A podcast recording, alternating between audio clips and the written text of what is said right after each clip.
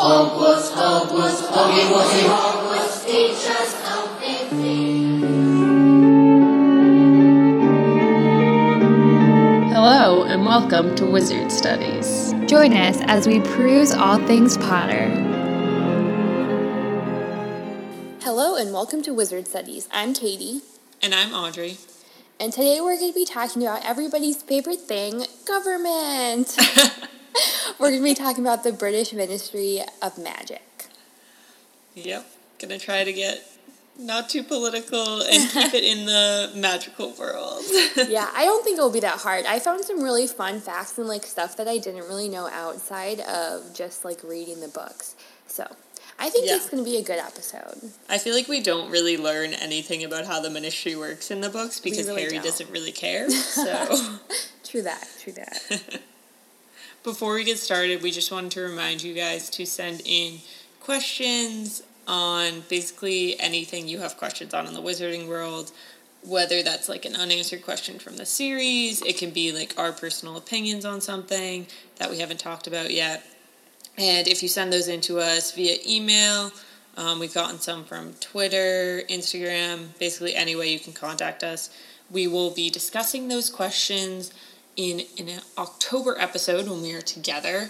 And if you submit a question, you get entered to be part of a giveaway, which is exciting because we just did our first giveaway on Instagram. I think it went pretty well. Yes, so congratulations, thanks to everyone. Tiffany. Yeah, congrats, Tiffany, and thanks to everyone for participating. Really increased our followers there. Yep. So just send in questions, and you'll, your name will be on the podcast, and you'll get entered to win the giveaway. Yeah. All right, so I'm just going to start talking about the ministry with a quick overview and background, and then we're going to go a little bit more in depth on the headquarters, the different um, departments, and stuff like that. So the British Ministry for Magic is, Ministry of Magic, is the main governing body for the magical community of Britain. And then according to the Harry Potter Wiki, it's the governing body for England, Scotland, Wales, and possibly Ireland. They didn't mention Northern Ireland, but I would assume Northern Ireland is also included because England, Scotland, Wales, and Northern Ireland make up the United Kingdom, and then Ireland, you would think, would be part of the under the British Ministry because they go Irish students go to Hogwarts. Um, it would also be kind of weird because the magical community is so small already. If Ireland had their own, it'd be like ten people. And then many other countries we hear about having their own ministries of magic, um, like Norway, France, Germany, and Bulgaria all have ministries. And then it's kind of interesting because the U S has a magical congress, which MACUSA is Magical Magical Congress of the United States of America. So that's kind of interesting, I think, because it parallels the real world history where the U S wanted a democracy type thing. And just even though the ministry is kind of a democracy in the way, just like the difference in the naming is something that we see in real Muggle history as opposed to the magical world. And I like when J K does that. So the main purpose of the ministry is to preserve magical law, and their headquarters, which Katie's going to talk about in a bit, are located in Whitehall, London, deep underground. And the ministry was founded in seventeen oh seven to replace the Wizards' Council. So before the ministry was founded, the Wizards' Council was involved in the International Confederation of Wizards and the implementation of the International Statute of Secrecy, and then the ministry took that spot. Yep, so I know I'm going to just go into a little bit of a description of the headquarters for the Ministry of Magic, because we do visit it a couple times. So the ministry is located underneath Whitehall, London. Whitehall is a street in London that leads up to Parliament Street in Westminster, where the British Parliament building is, and it's also on the other also on the other side of Whitehall is where ten Downing Street is, which is where the Muggle Prime Minister, British Prime Minister, resides, and the Ministry of Defense. The building is ten stories, but it's entirely underground, so like the first floor is the highest floor, and then it gets deeper and deeper as the levels go up. And then the Magical Maintenance Department chooses the weather that shows outside the windows, And actually in our next episode, I'm going to talk, I'm going to mention the magical maintenance department as well. But it's really odd to me that this isn't, like when you look up ministry departments, like the magical maintenance department is not one listed. But we know that it's one that is housed in the Ministry of Magic. So I don't know if they just, like, don't count because they're not a government department, technically. Yeah. They just kind of, like, work within the building. Aren't, they're kind of like the janitors, right? Yeah, but, like, they're still classified as, as a department, and they work in the Ministry for, of Magic. Yeah. So it's weird that they're not, like, considered a department. Yeah. I feel like that's... Well, I think they're they're not a department in the sense that, like, when we talk about, like, our administration, we don't include the housekeepers. I, you know, That's we say, true. like, oh, there's the Department of Defense. Yeah, it's not like a government department. All this stuff. Yeah, they're not governing. They're just Working making the weather outside. Yeah. Yeah, so there are windows, even though they are underground, and so, like I said, the magical maintenance department gets to decide what the weather looks like outside, so, like, don't piss off your janitors, people. They can make yeah. your, the weather in your department miserable. And you can access all floors by lift except for floor ten, which is the lowest, and that has a, that houses the Wizengamot courtrooms, which you have to take stairs from the level nine, from level nine, which houses the Department of Mysteries, which we see Harry have to do in five when he has to go to his trial. This is so confusing to me, and I, I think it might just be a plot point because they Joe wants you to see the Department of Mysteries and wants Harry to see the Department of Mysteries like before all of the stuff in five unfolds, because why on earth would the courtrooms be like the courtrooms which the public goes to be in a place where you have to walk by the most secret department? Like, shouldn't the most yeah. secret department be you only can go by there if you like have to go there? Like, if you have, like, yeah. clearance. Like, I feel like the Department of Mystery needs, like, a high security clearance. And literally Harry is just this fifteen-year-old kid walking by it. Yeah, I feel like the Department of Mystery should maybe be on the bottom floor. That's what I'm saying, yeah. Yeah. Yeah, I mean, I'm sure it's just a plot point, kind of like you said, you know. Like, she annoying. wanted Harry to see that door because he dreams of that door over and over again. It's like there's a lot of it. Issues with the yeah also the like way the why can't set up. yeah why can't the elevator go all the way down to the tenth floor? It's just like, oh no, one yeah. like another ten feet is just too much. It just seems odd. I that wouldn't pass A D A regulations, people. No, how especially the public needs to get there. Yeah, although I'm sure wizards have other ways, just like Wingardium Leviosa. Yeah. Uh, and Muggles have never visited the Ministry of Magic, right? Is that correct? Did I read that somewhere? I um, feel like I read that somewhere. Probably. So, unless it doesn't we really get matter. to a point in Fantastic Beasts where Jacob goes there. Oh, yeah.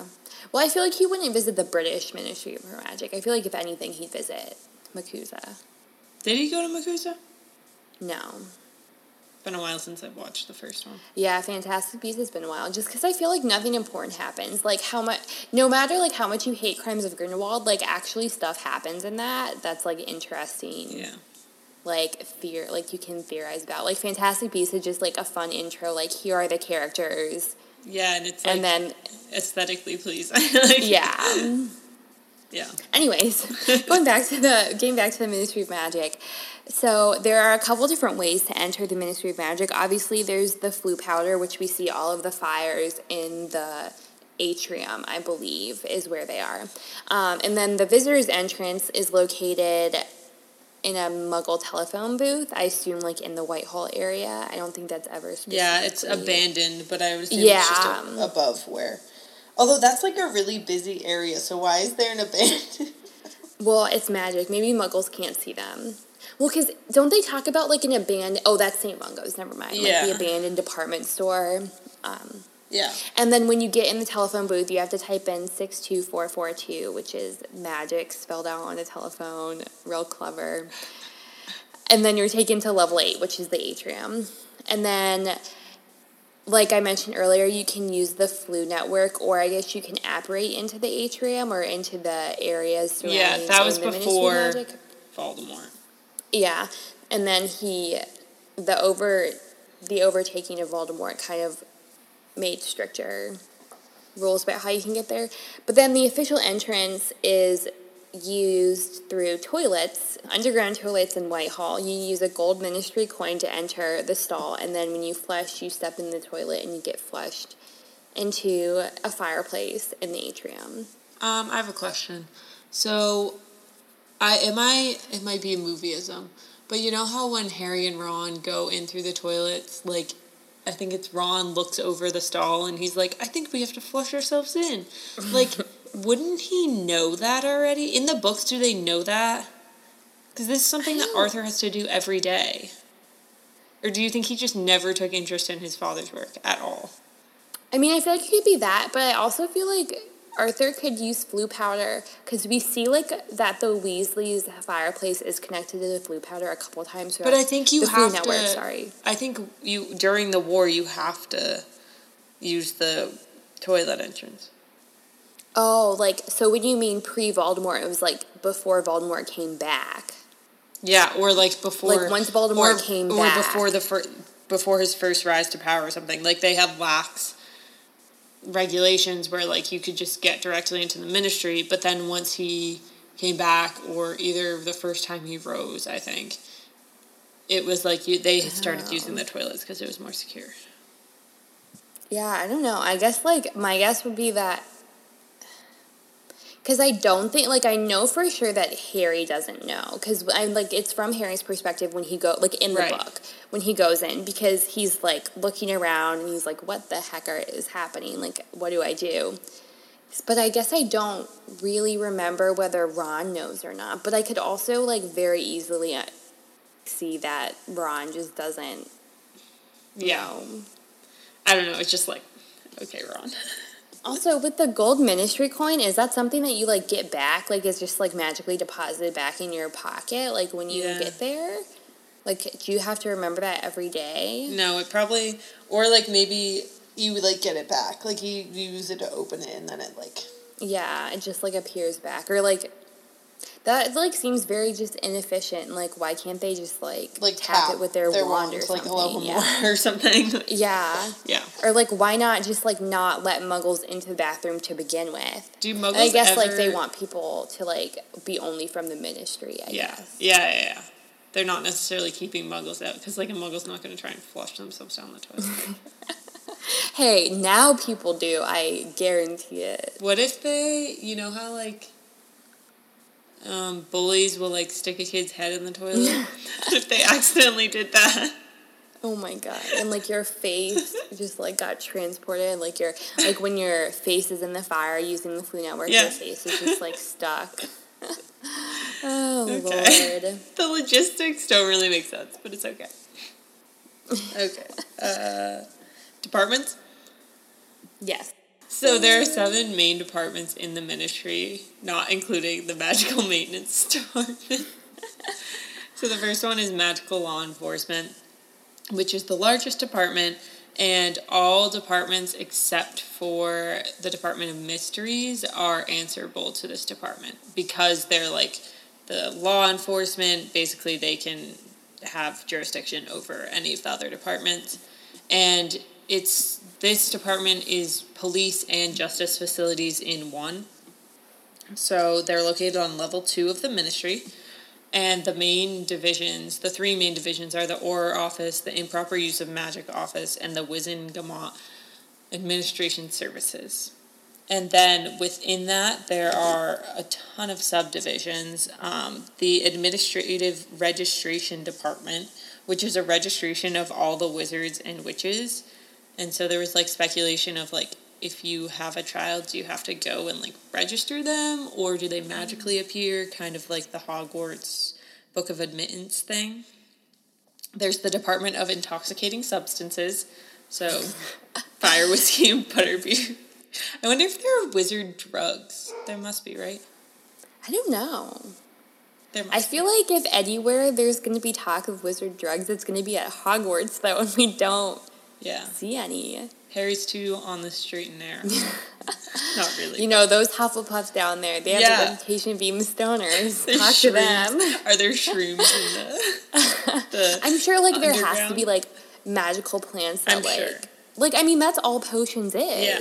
Maybe that's why, like, there's no drugs, because, like, literally, that's what potions are. You can make like a love drug. Like, yeah, I guess. Yeah. I don't know. There's probably drugs that people use recreationally. Uh, then there's Hit Wizards, which I was confused by, but it's, like, basically a SWAT team. So, like, I think it's Fudge advises that only Hit Wizards go after Sirius Black. Mm. And then there's the investigation department, magical law enforcement patrol, which I understand is more like police, and then orers are more kind of like detectives, like they're like a level yeah. up. Like they're beat cops. Right. There's Ministry of Magic, Wit- Min- Ministry of Magic Witch Watchers, which is kind of like the like F B I watch list, it sounds like. Misuse of Muggle Artifacts Office with our boy, Arthur Weasley. Um, and then this is a this is a really long one. The Office for the Detection and Confiscation of Counterfeit Defensive Spells and Protective Objects. Well, that's also Arthur's yeah. office, right? Isn't that where that's he where he gets promoted in... to? Yeah. yeah. Um, because so, when Voldemort comes to power. Oh, never mind. Do you have a question? No, I just answered it by reading your notes. Oh, okay. And then. We know quite a few of the leaders of Magical Law Enforcement Department. So during Fantastic Beasts two, or Crimes of Grindelwald, we know that Torquil Travers is the leader. He's the one that, like, goes and puts Dumbledore in his little magical handcuffs. During the first... Oh, I wrote during the first World War. I do this all the time. During the first Wizarding War, uh, Barty Crouch Senior was the... in charge of the magical law enforcement office, and this is when, like, everyone thought he was going to become minister after, so it's kind of like, it's like the natural succession is, like, after you're in charge of this office, you go on to become minister, but then, of course, all the stuff with his son happened, and he fell out of favor, and then after him, Amelia Bones was in charge until her death, and then Pius Thicknesse was, min- so he was part of the magical law enforcement office, he was in charge of it, and then when Voldemort took over, they put him in as minister with the Imperious Curse because he had so many connections from his, or yeah, so he was it before Voldemort took over, was head of magical law enforcement, and then he became minister when Voldemort took over. And then when Voldemort was in charge of the ministry, Corbin Yaxley, the Death Eater, was head of magical law enforcement. And then Harry... We know eventually, we don't know who was there between Yaxley and Harry, but we know Harry eventually leads this department after being head Auror. And we also know that Hermione was, I don't think she was head, but she might have been deputy head of this department before she became minister.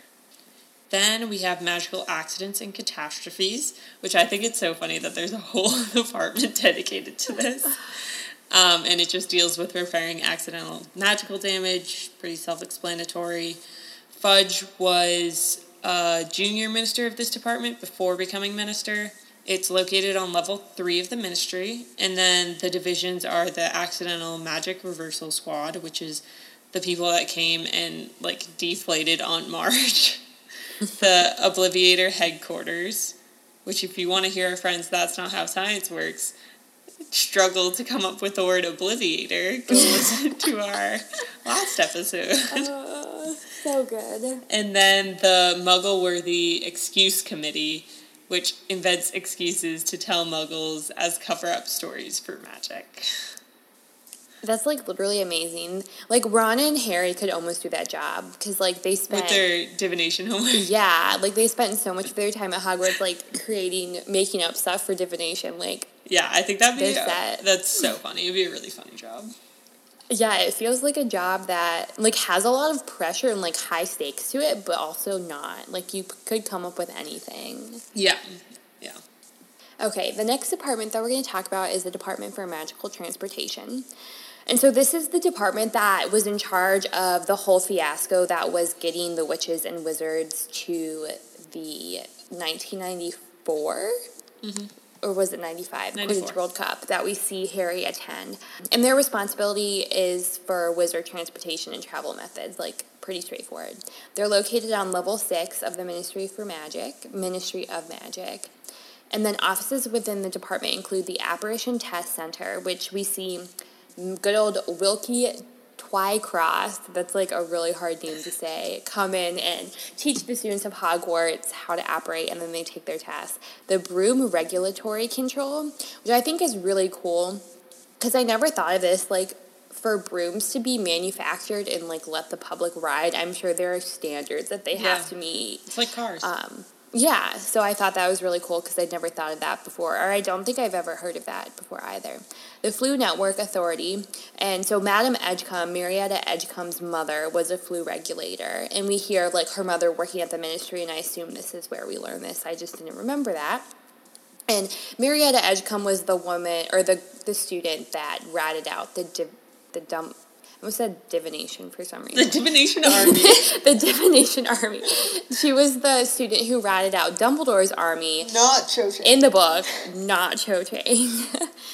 And then the Portkey office. And Basil worked for the Portkey. It says it worked the Portkey terminus at the World Cup. I assume that's just like the Portkey terminals.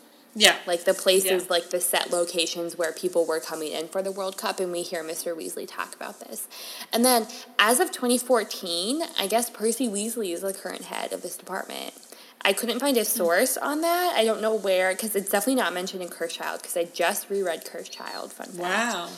Yeah, I read it at the beach. Um, and I, like I said, I hadn't read it, like the last time I read it was the same beach trip the year that it came out. Yeah. So, like, four years ago or I'm whatever it was. You read it. Yeah. Well, it was so easy. I know, but I'm I surprised li- you wanted to read it again. Well, I like to keep my book, a book today ratio one to one while I'm at the beach, and Cursed Child is an easy one to You like, need the short one. Yeah, because yeah, I, I had to finish like a book, a like I was behind, and I so I finished, like I had like a third of a book, and that one I finished in a day, so I kept my one to one ratio. The next department I'm going to talk about is the Department of Mysteries. Um, there's actually a lot of information about, like, the setup and the, like, look of this department, and I didn't really feel like getting into that at all, so... We were doing these late last that. night. Yeah, I did this at, like, one a.m. last night. It's fine. After a night of work.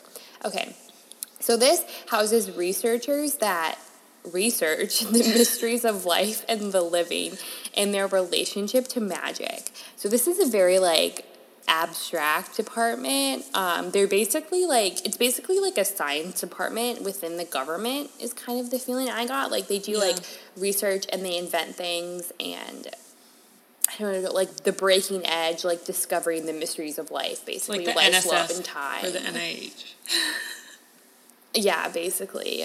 These wizards have discovered that there is magic that is inherent to the very fabric of existence, which manifests itself in ways that are difficult to explain and even more difficult, if not impossible, to control.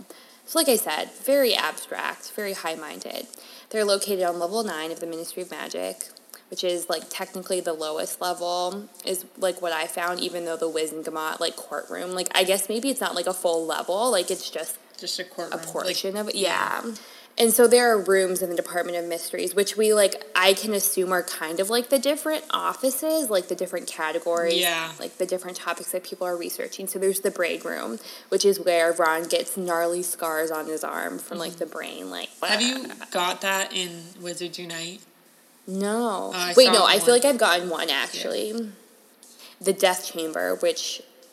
Um, has the veil inside of it, the Hall of Prophecies, the Locked Room, which contains love and, like, research on the power of love and the magic of love, the Planet Room, which I assume is, like, the universe mm. researching, and Time Room, which is where all the time turners were before they got destroyed. And then conveniently in Cursed Child, there was a new time turner. Um, okay, so rereading it, I've, like, this is going to be a major tangent. I'm going to come back to Cursed Child later in the episode, so just be prepared. Oh, um, like, I, this might be a little bit divisive, and I know that not everybody's going to agree with me, but I'm just going to come out and say it. Cursed Child is not canon. I don't believe, like, I don't care what J K Rowling said, like, in her tweet, like, um, I helped write it, it's canon. I don't believe it. There are so many things that, like, not only contradict, like, set up character, like character arcs and character personalities from this series, like the mechanics of how time works is completely different in Cursed Child. And like I don't like I don't have a problem with the time turner being able to go back farther and go back for longer, but like the way time travel is set up in Cursed Child is completely different than how it's set up in Harry Potter. So in The Prisoner of Azkaban, when Harry goes back and Hermione goes back, like, they have already gone back in the first time that they lived things. Yeah. Like, Hermione throwing the rock happens in the first timeline. Yeah.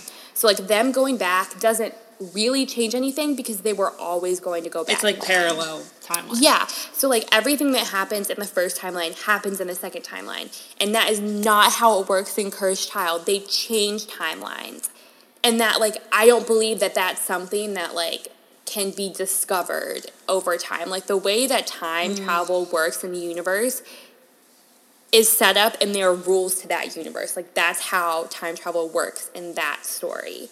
And them changing that, like, fundamentally goes back and, like, contradicts what was set up yeah. in The Prisoner of Azkaban.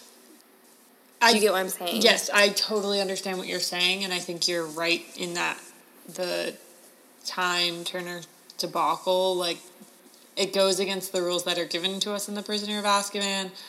But I mean, I'm of the opinion that even if I don't like it and even if I find these flaws, if J K says it's canon, then it's canon. And so, like, she doesn't she doesn't have to explain that to us, which is frustrating. I get that it's frustrating. You know, I don't really like Cursed Child. But yeah.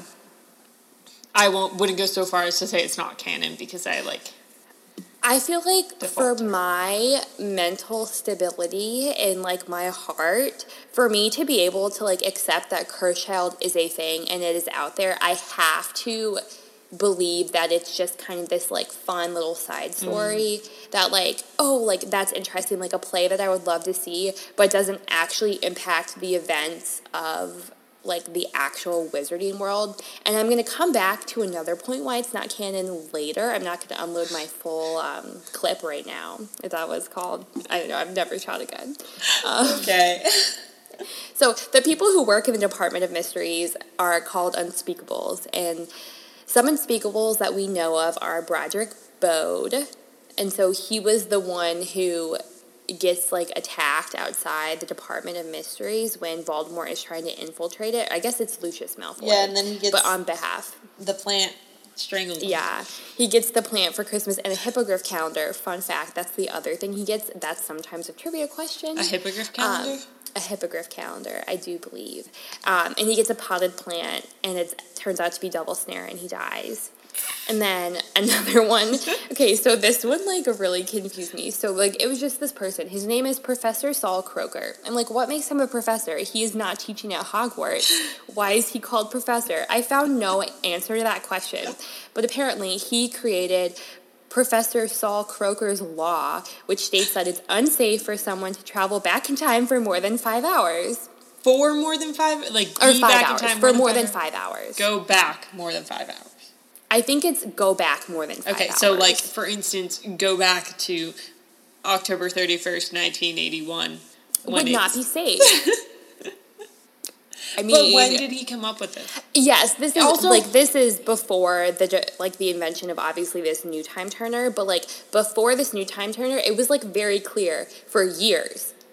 You don't go back more than five hours in time. You can only go back for, like, an hour at a time. Like, one big dis like. Uh, it's fine. Whatever, yes. Okay. Um, two points. One, technology advances, like, magic will advance as well. Yes, I, I do, I can see um, that point, I know.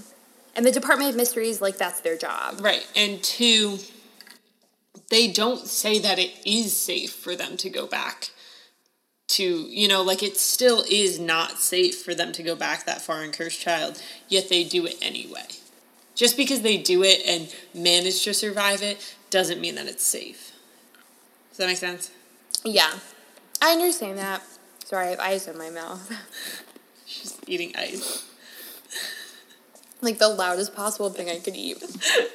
Um, no, I accept that. And, like, I obviously understand that time turners are going to progress. And, like, obviously this was one that was, like, done outside like, the knowledge of the Ministry, right. am I, if I remember correctly.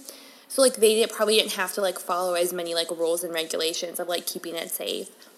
But, like, I feel like that's such a, like, Cursed Child takes place nineteen years later. It's not, like, one hundred years later, you know what I mean? Like, the jump in technology from, like, these other time tenors. And, like, again, maybe it, like, skirts the line, so, like, the Ministry would never have, like, done this, or maybe, like, they had stopped their look, their, like, research on time turners yeah. for whatever reason. But, like, it just seems like a very big jump from, like, don't go back more than five hours to go back, oh, you know, like, fifty years. Like, don't go back for more than an hour at once to, like, I mean, I guess they're so limited by time. Like, they only have, like, fifteen minutes or half an yeah. hour or whatever. I don't know. It just seems like, and, like, the whole way that time works is completely different as well. Like, you're getting back to your first argument. I just, I just feel like it's a very big jump and very convenient to the plot. It is, which I think which is part is, of J K not being the primary author. Yeah. I but mean, I still don't think you can say it's not canon. I think I can say whatever I want to say. It's not Katie canon. Okay, I, to be fair, my second point is, like, really kind of what sold me. And I'll get that, like oh, I said. I'm wait, this is not the second point? No, no, no, sorry. This was Gosh. the point I can't... Okay, move on. Talk about okay. Augustus Rockwood. The, the last person that we know is in this Unspeakable is Augustus Rockwood, and he was a spy for Voldemort working in the Ministry. Also, can we talk about how great this lighting is right now on my face? Like... Yep, you look beautiful. We're, like, both wearing our pajamas. Yeah. Okay. The next department is the Department of Magical Games and Sports, which, shocker, regulates all sport-related events. And so I read that, and I was like, okay, so Quidditch, and then the Triwizard Tournament, the, like, one time it happens in this century... And then what else? But turns out there's a little bit more, so hold, hold on. The So when the International Statute of Secrecy, which I can never say, was signed, it made the, each individual ministry responsible for the sports in their country and keeping them secret, because that was, like, a big uh, giveaway thing with Quidditch and everything. So if you read Quidditch Through the Ages, you'll hear about that. But the ministry started passing legislation on Quidditch in seventeen fifty, and the Department of Magical Games and Sports wasn't founded until the early eighteen hundreds by the minister Gorgon Stump. Um, and it's located on level seven. And the two, we know of two of the heads of the department, and they're both former Quidditch players, so it's kind of like where retired athletes go to, like, live out the it's rest like the of broadcasting job. Yeah, it's, it's literally like broadcasting. It's like color commentary. So, um, the first one we know of is Hamish McFarlane, and then Ludo Bagman, of course. Um, but then he has to resign, or because he has to run away from goblins that he bet on. And then the divisions of the Magical Games and Sports Department are the British and Irish Quidditch League headquarters, which is interesting that Irish is, like, separated out in that, but we don't hear of, like, an Irish ministry, or, like, it's not called the British and Irish Ministry. Yeah. But I guess there are two Quidditch leagues, maybe. Mm. And then the official Gobstones Club. And the Ludicrous Patents Office. So I first, when I first read Ludicrous Patents Office, I read it as Ludicrous Parents Office. And I was That's like... That's literally what I just read to you. I was like, I was what? like, is this to deal with, like... Soccer like moms. Soccer moms, but Quidditch moms. um... Uh. The exact meaning of it is very unclear, but it seems like they deal with patenting ludicrous things. Which, is that different than an undifferent? Like, is there an ordinary patents office? And, like, do they only deal with patents for, like, games and, like, Quidditch equipment? Right, or, like, or is it all everything? Ludicrous patents? Because then that doesn't feel like it fits in with yeah. the games and sports. I think they just also needed to give them more to do, because literally they are the Quidditch League and the Gobstones Club. So the next department is the Regulation and Control of Magical Creatures, which is the second largest division in the ministry. And this is where Amos Diggory works, right? Yeah. I do, yeah, I believe so. And it's divided into three divisions, which are named after the three categorizations of magical creatures, beasts, beings, and spirits. and that it also houses the Goblin and Centaur liaison offices. Hermione briefly worked here after Hogwarts, which I don't know the source on this. I couldn't find it, and I don't I know I don't remember ever knowing this, but apparently she briefly worked here after Hogwarts before moving into the Department of Magical Law Enforcement. But I guess, like, that would kind of make sense. Like, maybe after Hogwarts she wanted to get into house elf rights with S P E W, so yeah, it might make sense that she worked there. If it makes you feel better, I feel like I've heard that before. Okay. So, um, the last department we're going to talk about is the International Magical, the Department of International Magical Cooperation. So they're responsible for international relations with other countries. Shocker. They work with the magical governments of other countries and set standards for trade. They create regulations for things like cauldron thickness. Percy Weasley, cauldron bottoms, you know, groundbreaking work he was doing that summer. And they worked with the Department of Magical Games and Sports on the Triwizard Tournament. I did a Harry Potter trivia once, and it was like, what department does Ludo Bagman work for? And I was like, oh, the Department of Games and Sports. And they're like, that's not correct. It's the Magical Games and Sports. I'm like, obviously they're magical. It's in Harry Potter. Like, I thought that was a given. I was so upset. I was so upset. Ugh.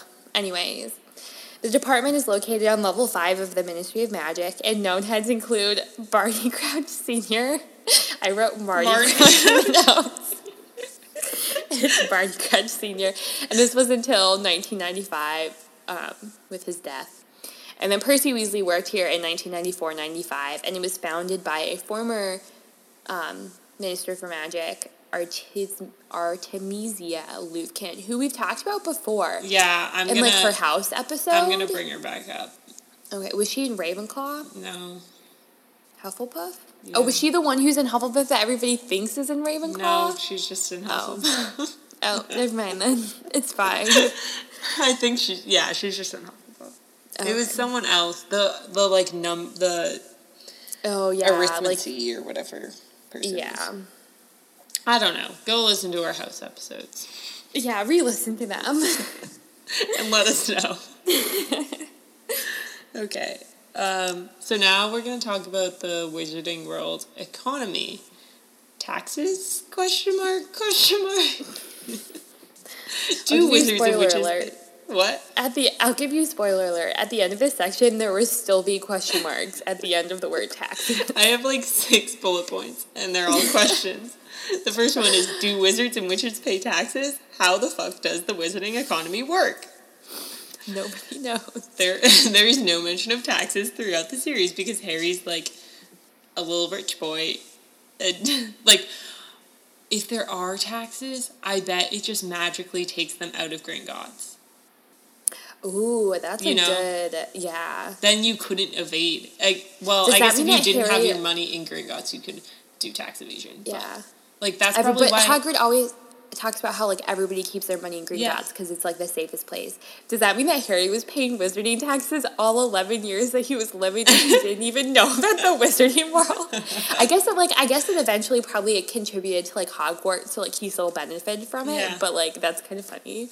Like, a one-year-old paying taxes. I guess two-year-old, two-year-old paying taxes. Yeah. Okay, well... So I did my best to research this, and basically I found that everyone had the same questions as I did. Um, there was a Quora thread and a Sci-Fi Stack Exchange thread that both said that J K has said in a Q and A session that Hogwarts is a public school, basically meaning you don't have to pay tuition directly to attend the school. Therefore, she hasn't said this, but it's probably paid for by taxes. Like, if it's public, it needs to be paid for by something, so it's probably taxes. And then, if Hogwarts is paid for by taxes, then it is likely that the ministry is also funded by taxes. What those taxes are, we don't know. It could be an income tax, could be a property tax, taxes on services, et cetera. Maybe there's an estate tax, like Harry had to pay a tax on the, all the money he inherited from his parents. Yeah. Um, but we really have no way of knowing. There could be a tax on butterbeer. Keep a high tax on fire whiskey. Um, and just, like, more broadly, we're not, like, we don't know how taxes work, but we also don't really know how money works in the wizarding world. Like, we know, obviously, like, what the different types of money are, but, and we know it's all kept in Gringotts, but presumably it is minted by the Ministry, and, like, that is probably supported by the fact that, like, different countries have their own currencies. Like, the U S has different magical currency, so, like, it seems like each individual government would mint their own money. But I feel like, I feel like you could easily counterfeit money if you had magic. But maybe you can't counterfeit magical money. I bet you could really easily counterfeit, like, muggle money. Ooh, like, you could just do, like, a, a Gemino curse. And, like, make some serious cash off of muggles. Yeah. But, like, I guess the one thing about that is, like, why would you want muggle it money to translate. begin with? Yeah. Yeah, and then, like, muggle goods still probably don't interest them. Yeah. Like, I mean, food. They eat normal food. Yeah, you like, could use it, yeah. Yeah. Also, this raises the question, like, first off, is Saint Mungo's ministry run? I didn't really find any information about that. Yeah. And if not, like, yeah. do you pay health insurance or, like, do taxes pay for Saint Mungo's? Because, like, we don't hear of, like, the Weasleys being, like, burdened by Arthur's say. Arthur's bills, yeah. Yeah. Oh, God, I don't know. But, like, does it really cost anything for them to just cast some spells on you? But then if they need but, like, to give you a potion... Like, the workers have to get paid. Yeah, and if they give you a potion... Like then ingredients. That ingredients would cost. So really, basically this section is to say that it's very confusing, and we will, if we ever figure this out, we'll do our own, a single yeah. episode on it. But, like, also with money in the wizarding world, like, it's just very confusing because the, the like, it, what is it called? The ratio, like, how much sickles there oh, are yeah. in a nut, or how many nuts there are in a sickle. It's is like seventeen to... Yeah, and then, like, galleons, and, like, I've tried to find, like, what the equivalent of what is a galleon in, like, money, and the guesses oh, okay. range from, like, fifteen dollars to, like, one hundred dollars. Because Ron says, like, he's never seen a galleon in his life before. So, like, obviously it's some, like, big money. But also, like, Harry carries around galleons in his pocket, so he's not carrying around, like, millions of dollars. But maybe Ron's never seen it because, like... his parents wouldn't give him a gallon. You know, like, if they were like, go buy something, they'd give him a couple, like, nuts. So, yeah. There are seventeen sickles in a galleon, twenty nuts, twenty-nine nuts in a sickle, meaning there are four hundred ninety-three nuts to a galleon. Can you imagine getting change back for stuff? Oh, like, my God. And then, what? So, the United States of America's wizarding con- currency is the dragget and the sprank. And the wizarding currency of France is the be- bezant. Um, attempting to duplicate money with the doubling charm is ineffective. But I bet you could do it to muggle money. Yeah. Anyway, I was trying to see, I think there's something, okay, estimation of wizarding currency into muggle money. One galleon estimated to be five, about five pounds. So, like, six dollars. That is not enough. There's no way. fifty-five point five two Swedish krona. No way. And then it estimates like, that a nut is, like, a penny. That, this is on Wiki. I, like, that doesn't make any sense to me. Note that the galleon slash pound rate cited by Rowling is considered is probably that offered by Gringotts and bears no relation to the precious metal value of the wizarding coins. Like, the one, like, I did, fun fact about Katie, there was a math project that I did in, like, freshman year, okay. sophomore year, and it was, like, a, a conversion one. Of high school. It was like a conversion project, and you had to, like, make up your own, like, you had to use fun currency to, like, help with conversions, and I did magical currency. And the conversion I found was, like, one galleon is, like, forty-five dollars or, like, fifty dollars. That was, like, the one that okay, I used. Well, I mean, I don't remember my source or anything, but, like, that made more sense to me. Like, there's, I refuse to believe that it's six dollars because well, then, like... The stuff that you buy, like, the stuff you buy at Weasley's Wizard Wheezes was less than a galleon. So, like... But But it's, like, you know how on the books, like Quidditch Through the Ages and Fantastic Beasts and Where to Find Them, it says, like, how much they cost in galleons. And it says, also this source that J K. Rowling, it says, from Quidditch Through the Ages, it's a quote from Quidditch Through the Ages, widespread amusement is converted into large amounts of money, over two hundred fifty million dollars since they started in nineteen eighty-five, which is the equivalent of one hundred seventy-four million pounds or thirty-four million galleons. So it's like five to one. Yeah.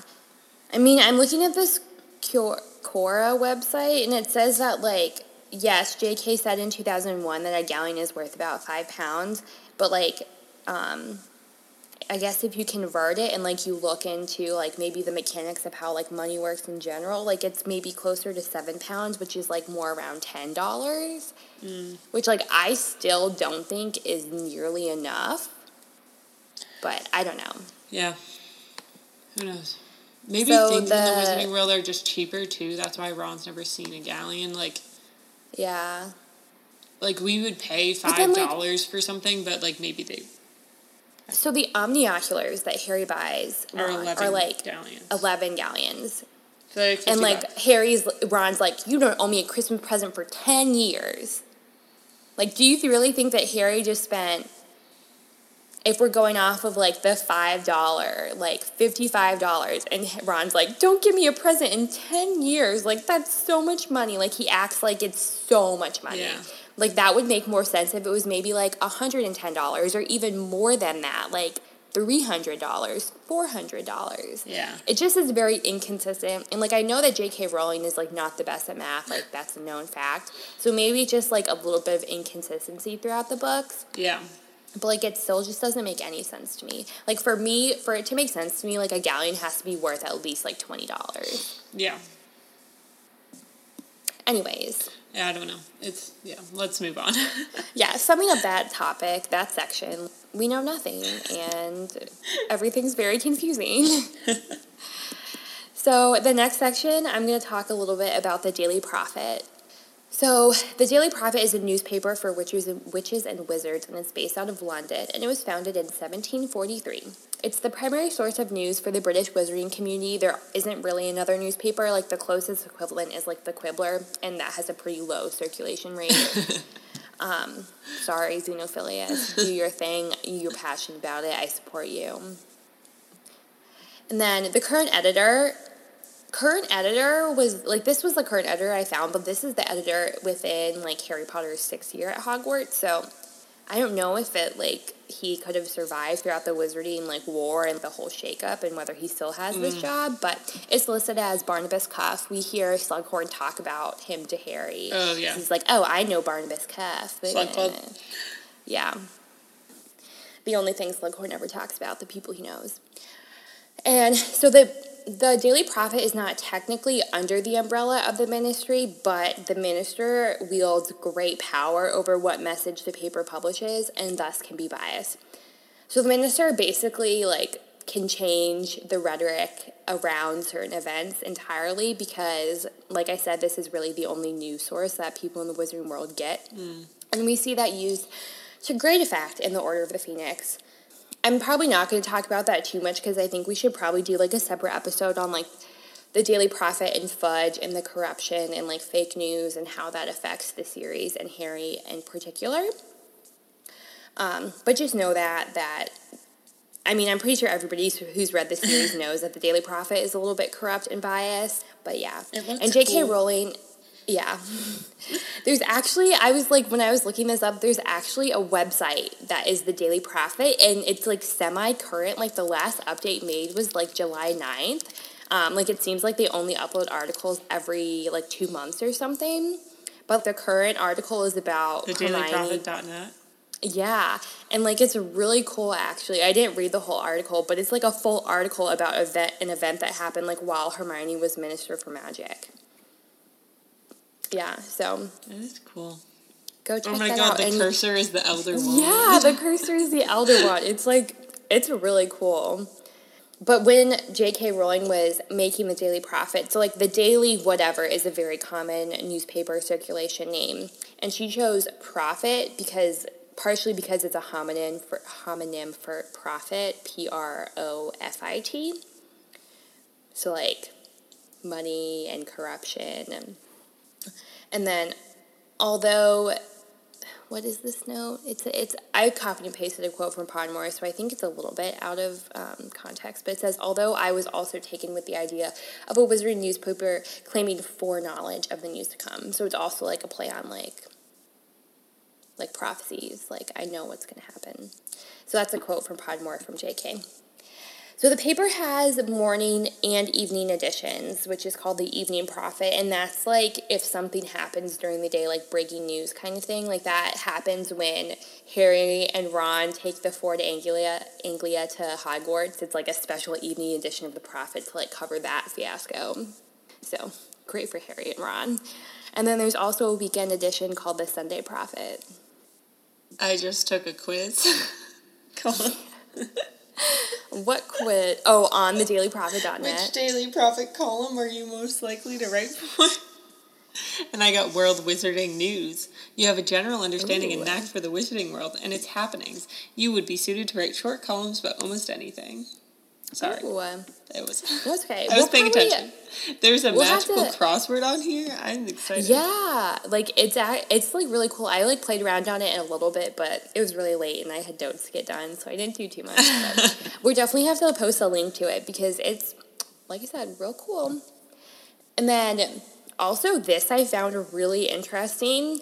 So, like, if news changes throughout the day or, or if, like, new information comes out about a certain story, they can, like, change the words on the Daily Prophets that have so already cool. been sent out. So, it's, like, the Gem- Gemini curse. Is that what, like, that Hermione uses on the galleons for, like, the G A? I think that's... Gemini's Gemini. the... Gemini is the one that duplicates things. Because that's the one that, like, makes them all multiply. Like, that's, like, the cup in Hufflepuff. Like, Hufflepuff's cup in Gringotts. Oh, Protean, sorry. The Protean charm. How do you spell it? Is what is used. P R O T E A N, I believe. Um, so she, oh. it's like, it, it's that same idea. Like, when she changes one thing, it changes all of them. Yeah. So that's what happens with the Daily Prophet. But also, I feel like that, then why do they need to do a special evening prophet? I guess that's, like, a whole different news story. So it's not, like, changing the news stories that are already out there. Never mind.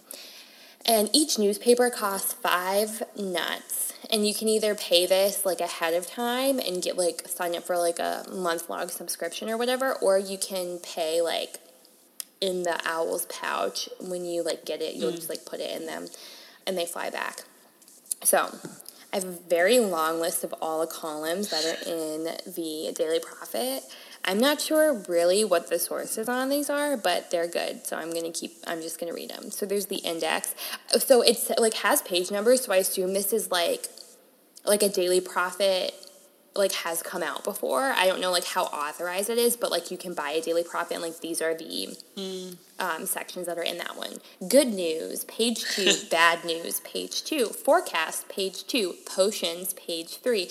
Magic lottery, page four. E-limus, E dot L I M U S, I have no idea what that is, um, Astro News, which I assume is, like, astrology, Spells. Like your horoscope? Yeah, I think so. Spells, International, Abracadabra, Hocus Pocus, Politics, Ministry of Magic Affairs, Sports, Games, two separate things, Magic News, Comment, art and war, warts, art and warts. I don't know what that is. Arts and warts. Arts and warts. Tricks and trucks. Opinion, puzzles, kids' corner, black magic, pink magic. Tragedies, jobs. Show whiz biz. Oh, I like that. Show whiz biz. Like it's show business, but like wizard, like show whiz. Show whiz biz. biz. That's good. That's good. Health, health, fitness, ask D Shaman. I don't know. Like I assume that's like an ask. Like write in these questions. Like ask Annie. Yeah. Obituaries, classified advertisements, fiendishly difficult crossword, which we hear Dumbledore talk about actually. I believe it's Dumbledore. blah, blah, blah, blah. Blah, blah, blah. I, like, yeah, I clicked on the link for this to figure out what it was, and I, I forget. Sorry. And then Doctor Medusa. So, the Daily Prophet sounds like a grand time. It's I would twenty pay pages five long. Cents a day for that. Yeah, like, I could dig it. Sounds like a great time, like I said. Uh, I don't really know why health, fitness, and sports and games all have to be their own columns, but it's you quirky. Do you. You do you. And I don't really know what half those things are. Like, what is pink magic? It's Umbridge's column. Oh, man. All right. So, plowing straight along. I'm going to talk about some of the lesser-known ministers. Um, I just, there's a whole list on Pottermore of all the ministers that have ever been, except for Hermione. She's not on it. It has been updated. Um, okay, so that's my other point about Cursed Child. Hermione and Hermione's job, she's not listed as Minister for Magic on Pottermore anywhere. Yeah.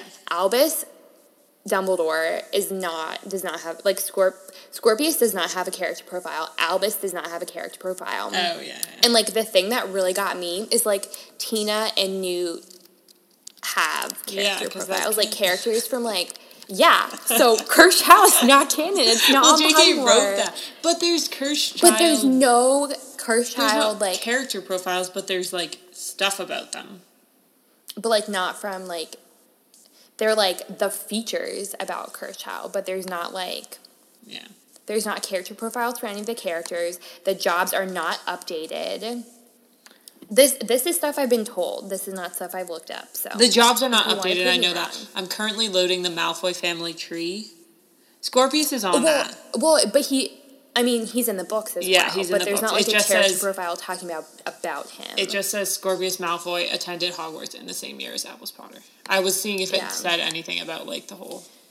So, basically, Cursed Child is not included on Pottermore. It breaks the rules of the universe that J K has established. Characters do things that are very out of character for them. I don't believe that it's canon. Okay.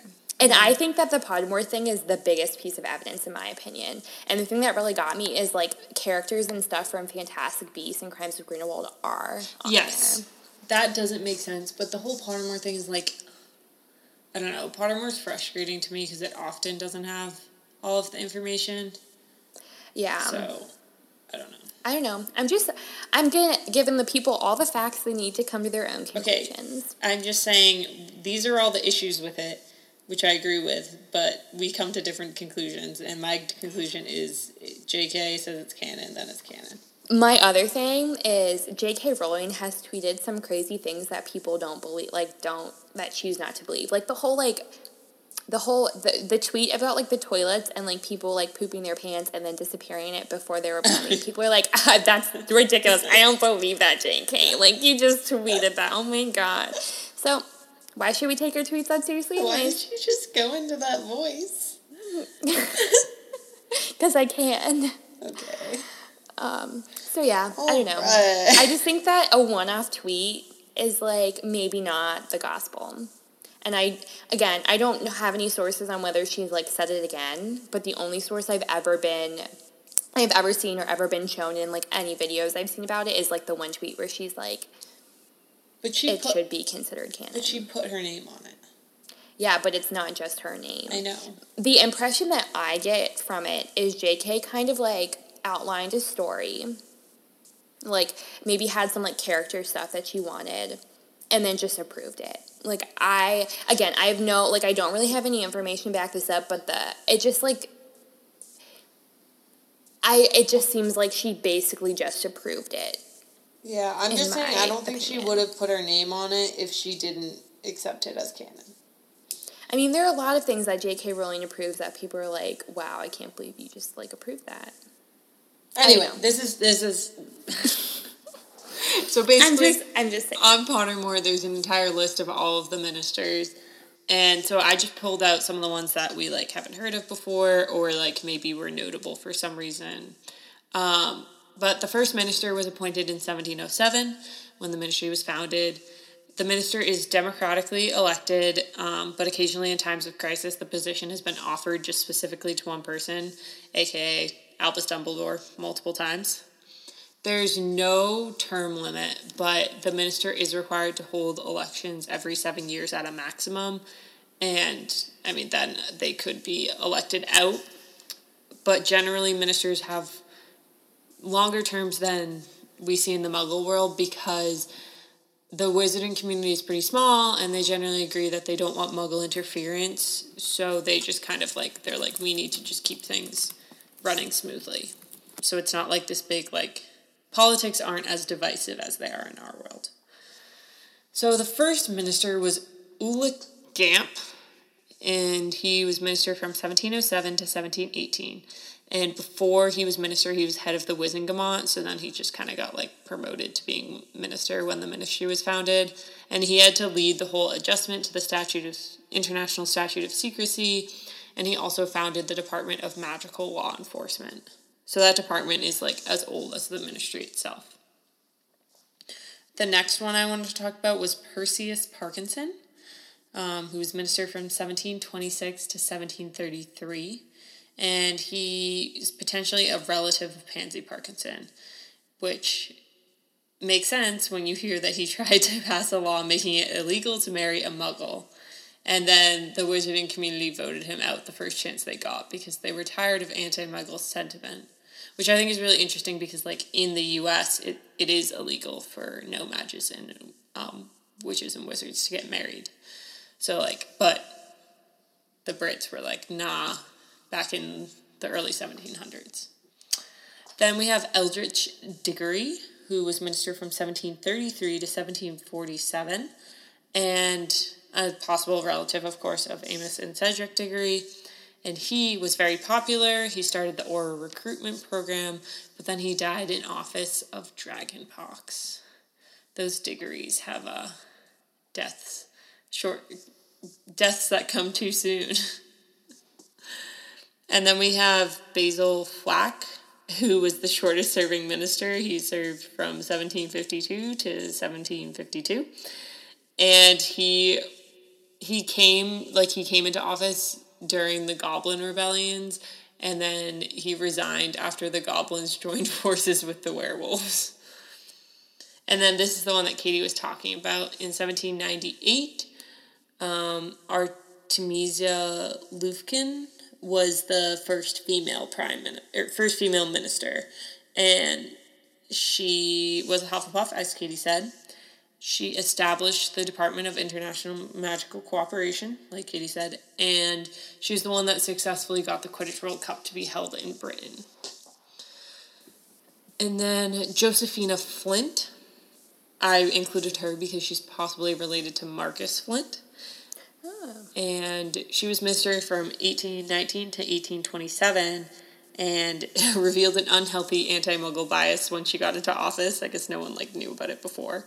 So again, makes sense. All of these, like, Slytherins have ancestors that were anti-Muggle. It stays in the family. And she disliked new Muggle technology such as the telegraph, which she claimed interfered with proper wand function. Which is kind of funny because, like, we know the opposite is that, like, magic interferes with Muggle technology. Yeah. This guy was funny. His name is Ferris, quote, Spouthole Spavin. And he is the longest ever serving minister for magic. He served from eighteen sixty-five to nineteen oh three, so almost forty years. And he survived an assassination attempt, which was when a centaur kicked him, because the centaur resented the punchline of his infamous "a centaur, a ghost, and a dwarf walk into a bar" joke. Don't know what the punchline was, but it probably was not kind towards not the centaurs. P C. um, and Ferris also attended Queen Victoria's funeral in an admiral's hat and spats, at which point the Wizengamot su- suggested gently that it was time he move aside. And he was one hundred forty-seven when he left office. Wow. So I think he kind of lost it at the end. And then Archer Evermond, from nineteen twenty, nineteen twelve to nineteen twenty-three, was the minister during the First World War. Muggle War. Um, and so he he banned wizards and witches from getting involved because he said it would go against the International Statute of Secrecy. But thousands defied him, including our boy, Pius Scamander, who was a World War One vet. Love him. Katie's man. Theseus or Newt? If you had to Theseus. marry one. Theseus. Newt is a little too socially awkward for me. Like, yeah. I'm already a little bit socially awkward, yeah. or at least I think I am. Like, I feel like I am, even though I'm not, You're like, not maybe really. on the outside. But, like, inside, I feel very awkward. Right. So, like, I, I, I don't need more of that in my life. I'm sorry. And then the last one that I'm going to talk about is Nobby Leach. He was minister from nineteen sixty-two to nineteen sixty-eight and was the first Muggle-born minister. So it took until oh, wow. nineteen sixty-two to have the first Muggle-born. And I don't think there was another one after him until Hermione, if you believe her child. And so this caused a lot of uproar from many of the purebloods in the ministry, and a bunch of them resigned because they're racist. And this is, I think, is really funny. He, Nobby Leach, has denied having anything to do with England winning the nineteen sixty-six World Cup, which is the only World Cup they, like, not Quidditch World Cup, Soccer World Cup. Um, that's the that's only World amazing. Cup England has ever won. So I think it's kind of funny that, like, J K included that. Like, she purposely made the first Muggle-born minister be in power during this time. And it, that's like, just, right. he's denied having anything to do with it. Um, and then he left office after contracting a mysterious illness, which there are many conspiracy theories about that, apparently. So, okay, sorry, I have one last thing about the Hermione thing. Um, Kingsley Shacklebolt is listed as yeah. Minister for Magic till current. Yeah. Like. He is. He's not, like, listed until twenty sixteen, and then, like, nothing's yeah. past that. My thought on that was, like, I think a lot of thing, a lot of stuff on Pottermore is out of date, but. Yeah, I mean, I would agree. A lot of the stuff was, like, posted when the website first went up and, like, really yeah. hasn't been updated and stuff hasn't been added. But just saying. Okay, so I, um, one of my favorite chapters in the whole series is the beginning of Half-Blood Prince. This is why and I know, assigned you this section. I, I figured, I figured. Um, and a lot of people hate that chapter. And I don't know why, but there's just, like, something about it that I just absolutely love. I feel like I've talked about this before, but. Can I also say that, well, I guess this isn't, this is in the movie, but because of this, when we went to London, Katie made me film a video of her pretending to be on the, what is it? It's the Millennium Bridge. Millennium Bridge, yeah. We walked there. We had this long ass day. We were trying to do so much. And we were and like, like, we have and to like, go it to wasn't this bridge. Even, it wasn't even a full day. It was from the morning until like three o'clock. Yeah. And we had to go to this bridge, which I wanted to go to it anyway, but we walked, like, out of the way to go to this bridge. This is the bridge you see at the beginning of the Half-Blood Prince movie. And Katie made me film. We were just going to walk across it, but Katie made me film her, like, stumbling to make it look like there was, like, under attack. Can we post that video? Yeah, okay. So, fun fact about that video, I've tried to post it on our story, like, a couple times. But because, like, it was downloaded from WhatsApp or something, like, it didn't work. And so I finally, like, I've done a screen recording of the video. And so now I can post the video. Okay, we'll post it. It's really it's funny. A, it's a great video. It's, like, three seconds long. I also have some good pictures from that bridge. I think they're all of you. Yeah, there's some I was taking cool them on my pictures. camera. Mm. But. Yeah, the lighting was not prime, though. But it's a cool, like, it looks, it's a really aesthetically pre- pleasing yeah, bridge. Yeah, because it's very symmetrical. Yeah, and, like, it, it's symmetrical with the, is that, what? what's the, is it, like, a cathedral in the background or something? I don't know. Oh, yeah, yeah, it, like, leads directly, I is it Saint Paul's, Paul's, maybe? Yeah. yeah, I believe, yeah. And it, like, lines up, it's, it just looks very nice. Yeah, highly recommend for any H P fans. Just, like, get a picture, yeah. pop in. It's, like, it's like really not that out of the way. Like, we walked there from the it's, Tower Bridge yeah. back. Like, I mean, it's blocks, but, like, it's not like, oh, it, my like, God, we spent just, half an hour getting there. The whole like, thing walking. probably made it a half an hour. Yeah, and we were still ahead of time. Like, we killed it that day. If anybody wants, like, do we still have the Google Doc of, like, yeah, our times breakdown? Yeah, if you're trying to do the majority, if you want to do, like, we didn't go into a lot of places, but if you're trying to do a lot of London sites in, like, five six hours, hours five hours, yeah. we can let you know. Yeah, we have, like, we, I literally had alarms at my phone for times when we had to leave places. It's down to, like, the fifteen minutes. Yeah. Like, we're a little crazy. It's fine. But we also got to stay outside Buckingham Palace for a little bit and listen to them play the songs, and they played Moana, and the Queen was yeah. in. Yeah, because it was, like, Sunday, so it was this special, like, thing that was going on outside of Buckingham Palace. Anyway, yeah, yeah. let us know if you need a London yeah. recommendations. And also recommendations on the Warner Brothers Studio tour. Yeah, which is why we had to do everything in half a day, because we spent a day at Warner Brothers. Yep. So we got there like Friday night, and then we spent Saturday at Warner Brothers, and then Sunday until our flight doing like actual London things. Yeah. Anyway. Anyways. Um, came back to, so this section is about the relationship that the Minister for Magic has with the Muggle Prime Minister. So here's just, like, a pretty, here's a quote from, I assume it's from, like, J K from Pottermore. So the Muggle Prime Minister has no part in appointing the Minister for Magic, whose election is a matter only for the magical community themselves. All matters relating to the magical community in Britain are managed solely by the Minister for Magic, and he has, he or she, I will say, he or she has sole jurisdiction over his ministry, or her ministry. Emergency visits to the Muggle Prime Minister by the Minister for Magic are announced by a portrait of Ulick Gam, who was the first ministry for, Minister for Magic, who, like, don't they talk about him being, like, a toad? Yeah, he was, like, weird. Yeah. Anyways, that hangs in the Muggle Prime Minister's study in number ten Downing Street. No Muggle Prime Minister has ever set foot in the Ministry for Magic. Minister, Ministry of Magic, sorry, those two things, for reasons most sub, succinct, sus, succinctly succinctly summed up by ex-minister Dougal MacPhail, term of office eighteen fifty-eight to eighteen sixty-five. Their poor wee brains could not cope with it. Could and they, the writing, could they cope it, with it? It's the, like the like, writing is like it's in like Scottish. Yeah, they're they're pure wee brains. Could they cope with it? Yeah, it's like a Scottish accent. I just wanted to mention, isn't the portrait like the Muggle prime ministers have had to, have tried to like take it down, but they can't. Yeah, because, they've like, had like like I think they talk about how they've had like architects come in mm. and like try and remove it, and it's. Like, what do you, like, what is the rationale? Like, why do they think that it's just there for eternity? They're just like, oh, it's just a quark. Oh. Like, why do you, how do they explain it to people that don't know? Yeah. Oh, okay, yeah. Or, like, how do they, like, yeah. Yeah. Like, what does the architect think when he's leaving? Like, oh, this is a load-bearing frame. Like, anyways.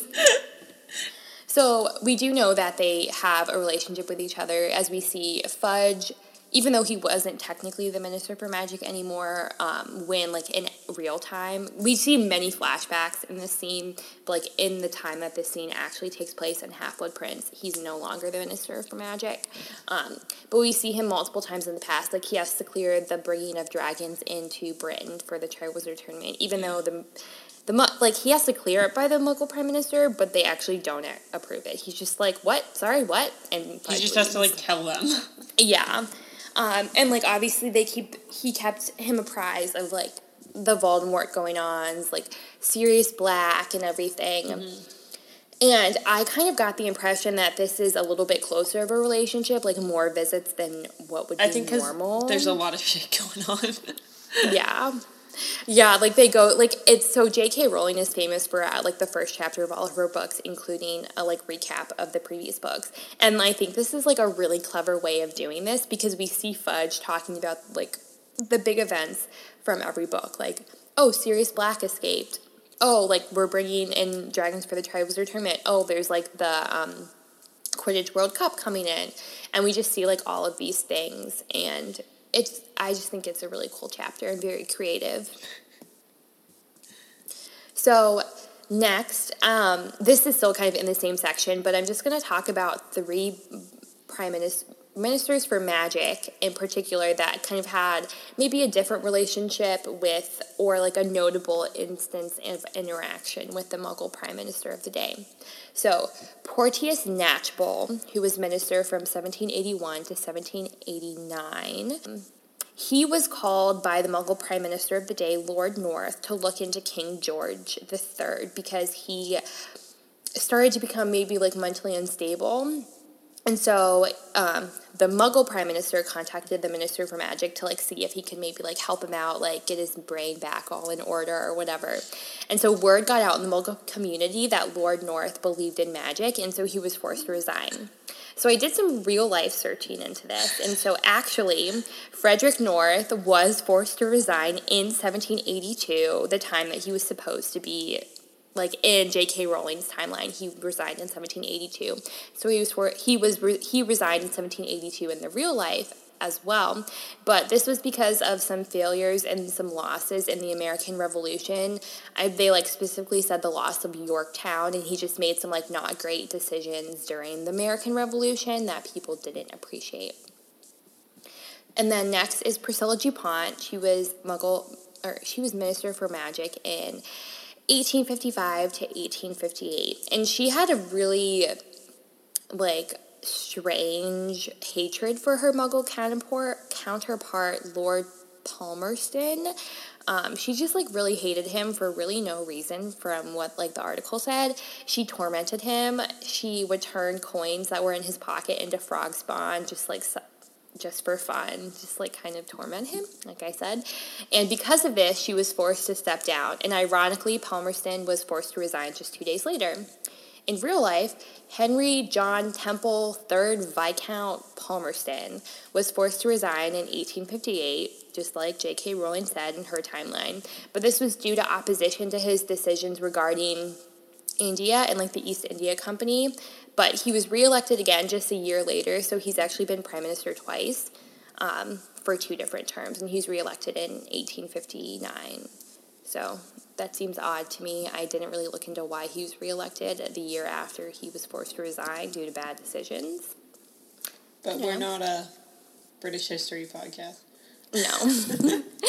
Next is Leonard Spencer Moon, who was... Pre- Well, I keep getting this confused. Leonard Spencer Moon, who was Minister for Magic from nineteen thirty-nine to nineteen forty-eight, and um, he oversaw a great period of international um, international wizarding and Muggle conflict, but he did enjoy a pretty good relationship with Winston Churchill, and I believe that um, the source of this conflict was due to World War Two, because World War Two ended in, was it forty-two, forty-three, forty-five? Anyways, it ended during his um, stay in office as Minister for Magic. So, I thought that was a pretty cool episode. Like, just, like, stuff that we don't normally talk about. Casual. Sorry, Casual humble brag day. I think it was a great episode, and I think that my points about Cursed Child are prime and golden, and everybody should listen to them. Okay. Are you concerned about the fact that your favorite Harry Potter characters go to a magic school that doesn't teach them practical skills like basic arithmetic or what an element is? Did you go to a magic school that didn't teach you practical skills like basic arithmetic or what an element is? If any of the above applies to you, you should check out our podcast, That's Not How Science Works, hosted by myself and my truly awesome co-host, Nicole. In our podcast, Caitlin and I discuss the science in different pieces of media, such as movies or T V shows, and dissect whether it's good, bad, or just plain ridiculous. Often, we also have special guests who help us rant about bad science and their areas of expertise. We release new episodes every other Monday, and you can find us wherever you usually download your podcasts. We like to think of this as a podcast for the science curious. So whether you're a practicing scientist or a wizard who just graduated high school with no practical life skills, we'd love for you to listen in. You can also find out more by going to our website, that's not science dot com, or by looking us up on Twitter at T N H S W Pod. We hope you give us a listen. Now back to your regularly scheduled Potterheads, Katie and Audrey. Okay, pop quiz time. If you worked for the ministry, which department would you want to work for? Okay. So, when I was writing my notes, I was like, it would be really cool to work for the Muggle Excuse Office, just because I feel like that'd be really fun. Oh, yeah. Um, but I think... Re- What would also be really cool, I was thinking about this when you were talking about it, and I probably more likely of what I would do is work for the Department of Mysteries in, like, the, like, research sector, because that kind of, like, parallels my actual real life of, like, doing science research.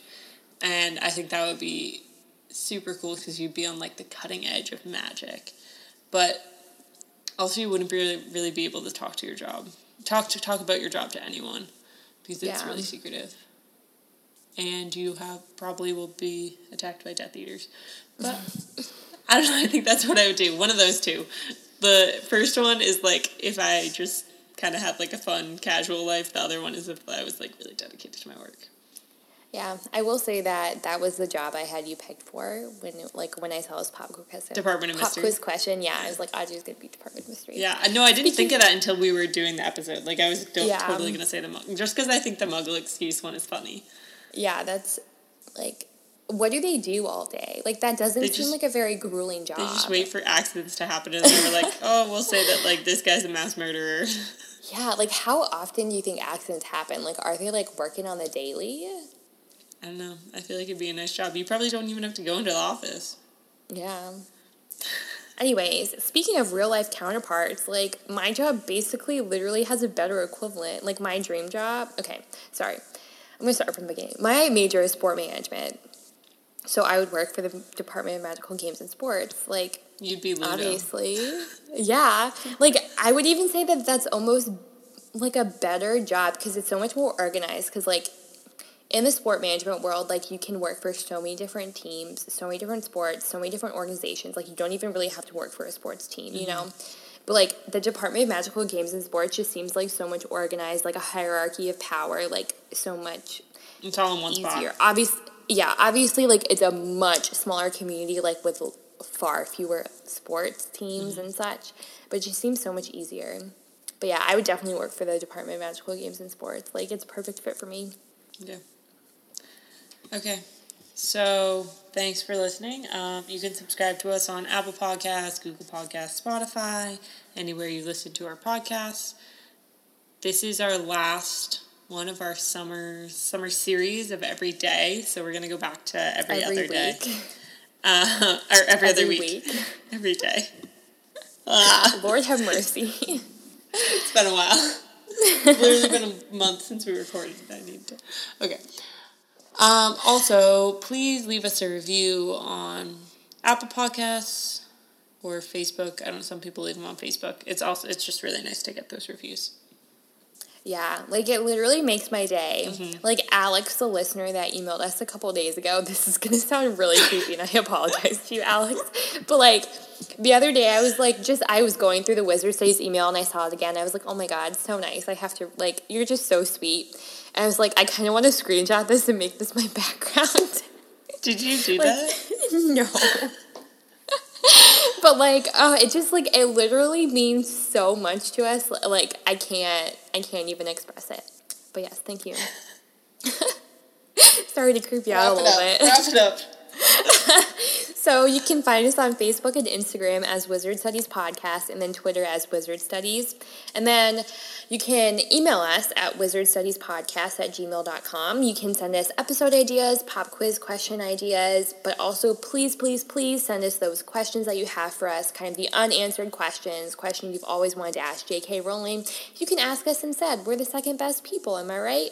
Yeah, and you can be entered in a giveaway, and let me tell you, we just got some dope buttons that we need did. a home. There are yep. a lot of them.